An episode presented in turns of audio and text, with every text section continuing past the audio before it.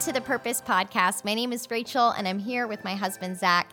And we really believe that God has designed you with a specific purpose to win the world. And we're here to inspire you to walk in that purpose. And today, we're really excited to share with you some ways that you can daily live out that purpose of winning your world. So, I am, Zac, why don't you tell us a little bit about our value that we're going to talk through today and these handles that we're going to start working through just for the month of October. Okay, so we have values that we use to lead with, and it's love God, love people, discover purpose, and win your world. And so we're thrilled to walk you through something we call handles. And so we put handles with each of these values to help you live it out. Because when we say something so grandiose as win your world, win your world to Jesus, that seems like I don't know how to do that. And so this month, we're going to give you a step in each of those values a step in winning your world, a step in loving God, a step in discovering purpose, a step in loving people. Yes, that's what we're going to do. These are going to be these are going to be a quicker podcast with some stories, some inspiration, and then an action step for you so that this week, instead of learning a bunch of information, we want you to live out transformation. And so this week, we're going to talk about the value of winning your world. And you guys can see, if you're on YouTube, you see I have some cards in front of me. If you are on the winning team, you actually get what we call a culture deck. And it's these, these culture cards that they have on there all of our handles and our values, and actually a lot of content for you to be able to grow and equip uh, what, where you need to so that you can win the world around you. But either way, this week we're talking about the value of win your world, which again, can be the most challenging. And the handle that we want to give you to live out is we include people in our world.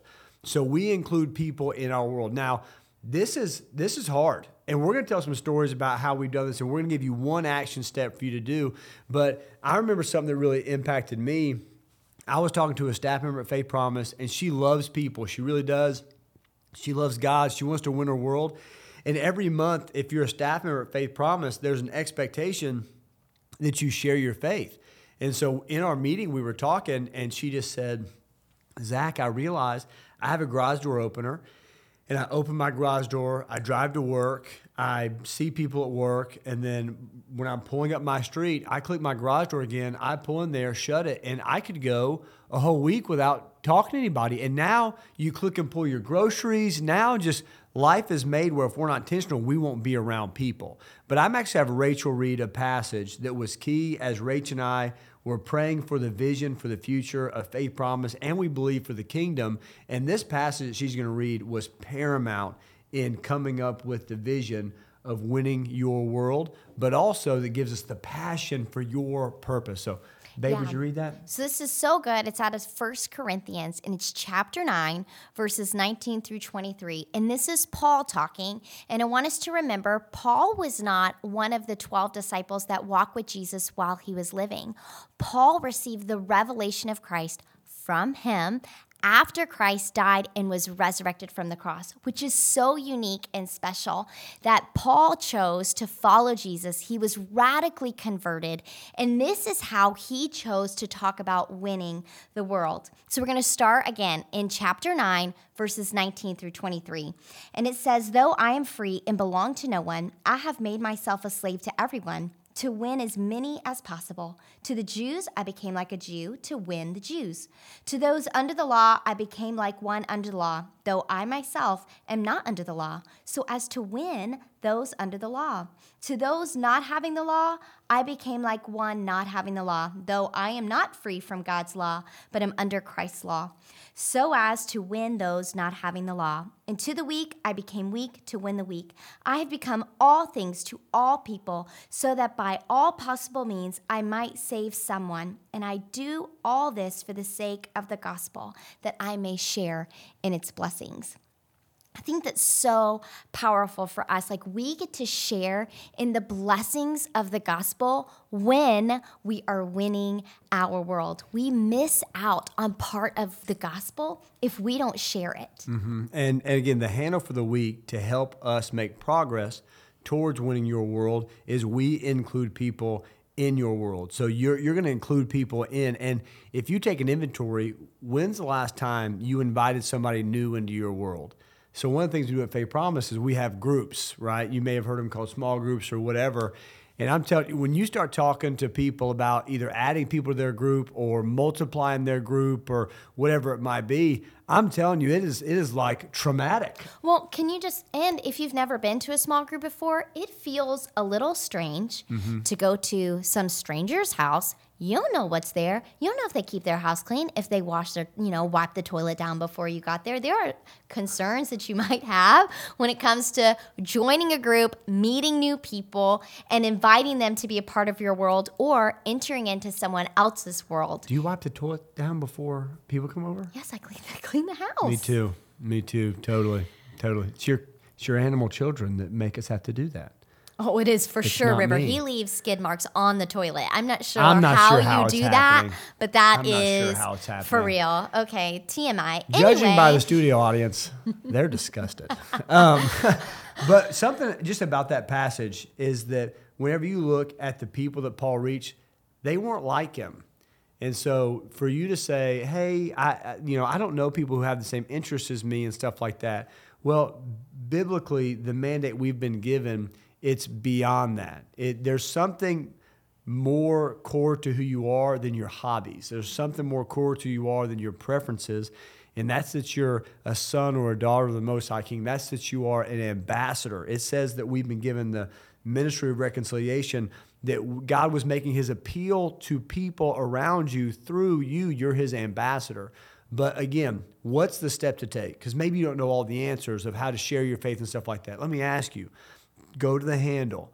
Are you including people in your world? Are you inviting other people in?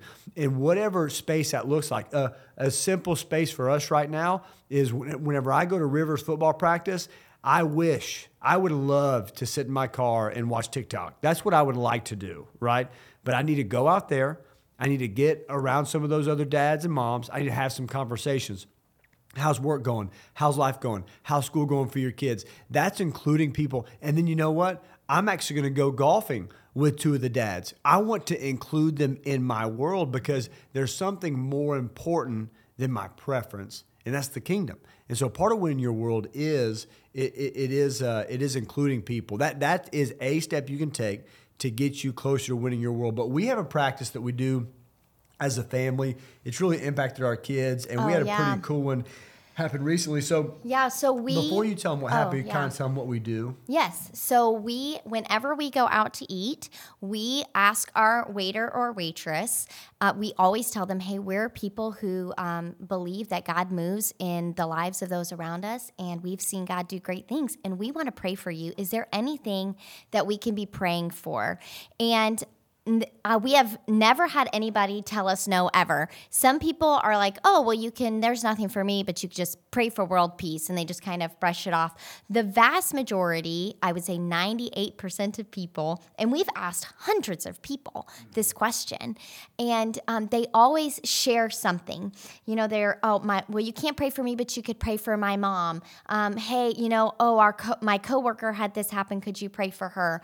And we pray for that thing. And sometimes a door is open for us to meet the need that they share with us.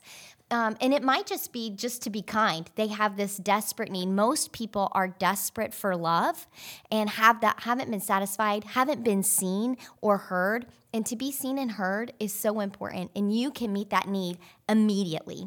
So we were at Cracker Barrel. River plays um, football games on Saturday morning, and uh, so we went to Cracker Barrel to celebrate games and because we like pancakes.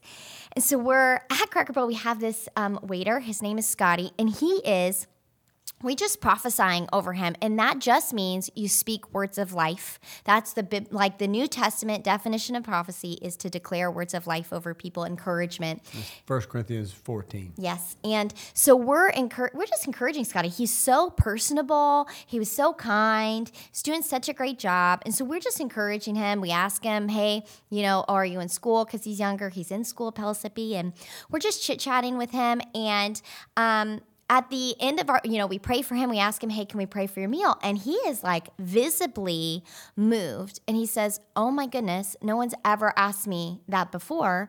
And he's a little overwhelmed. So he says, oh, yes. He shares with us. And um, we are praying for his school, and so we pray for his school. And what's really unique is our kids um, became engaged in this as well. So we're we are ending the meal, and JL, who had received some money earlier for performing some um, additional work outside of her chores in our home, she got paid for her labor. And she takes her $3 and un- unbeknownst to us, she just gets up and she walks up to Scotty and hands him the money. And he just kind of being like, oh, okay. And uh, I'm like, we're really going to tip you, not just $3. And um, Zac, at the end of our meal, I just believed that uh, the Lord, I just pray for God to um, to tell me things about people so that we can bless them and pray for them. And so I had shared something I just believe the Lord had laid on my heart for Zac to go and and share. Because if it's a man, then Zac will go and um, connect with him. If it's a woman, I will. And uh, so Zac waits around. kind of like um, you know weirdo for him to come back out of the kitchen after we've um, finished and you know it's not always graceful things are just not always graceful but uh, you're graceful aren't you I try to be. You try to be. And so Scotty comes back out of the kitchen. And Zac has one of our cards. We had some car, um, some cards um, that we handed out, and they just say that we um, God loves you, and we do too. And it just has um, a way for them to connect with Faith Promise. And Scotty, Zac has this connection with Scotty. He just tells him how um, he tells him what I had um, believed that God had for him. To he wanted to share with him, hey, that we love you and and we believe in you. Left him his phone. Zac gave him his phone number, and he asked, hey, what was that her money? And Zac said, Well, yeah, she wanted you to know that God loves you and she wanted to bless you. And again, Scotty is moved visibly by our daughter's response to meet um, people where they are and to love them and bless them. And what's really cool is we have this interaction with Scotty. He is encouraged. And then the next week, we go back to Cracker Barrel. Very health conscious. And we happen to be sat again in Scotty's section. And his response to watching us walk in, he's not from Tennessee. And it was like family coming in. He was like, Oh man, I know seeing you guys that it's to be a great day. And I was like, Wow, that is so overwhelming that after one interaction with this man, we were able to create a, a space where he knew he was going to be included. He was going to be loved. He was going to be welcomed no matter what. And it was really so um, life giving. So for our family, that's one way that we do it. But you have to be brave. It may not be graceful, but I it might cost you a little bit of your personal space and it's going to cost you some time and attention that's one way that you can include people in your world. Yeah, that's that's something that we do, and there really are. We've heard tens and tens, and we'll believe thousands of stories of people who have supernatural interactions with people just because they ask, "Hey, can we pray for you?" Uh, but hey, so we want to wrap up, and I want to encourage you. What is one way that you can include people into your world this week? So, what into your places, into your spaces, again, whether it's at a table when you're out to eat, whether it's at a practice field, whether it's at work, whatever it might be. God's going to give you an opportunity. I believe right now the Holy Spirit's giving you in your mind right now your next place where you can include someone into your world so that you can win your world. I want to encourage you when the Holy Spirit prompts you for you to be obedient. Like Rachel said, it may not be graceful, you may not have all the answers. God didn't have ask you to have all the answers. God just asks you to be obedient. So we love you. We believe in your purpose, which is to win the world, and we're excited to honor you and to serve you. And I really can't wait to hear the stories of what God does through you. So we love you. We'll see you next week.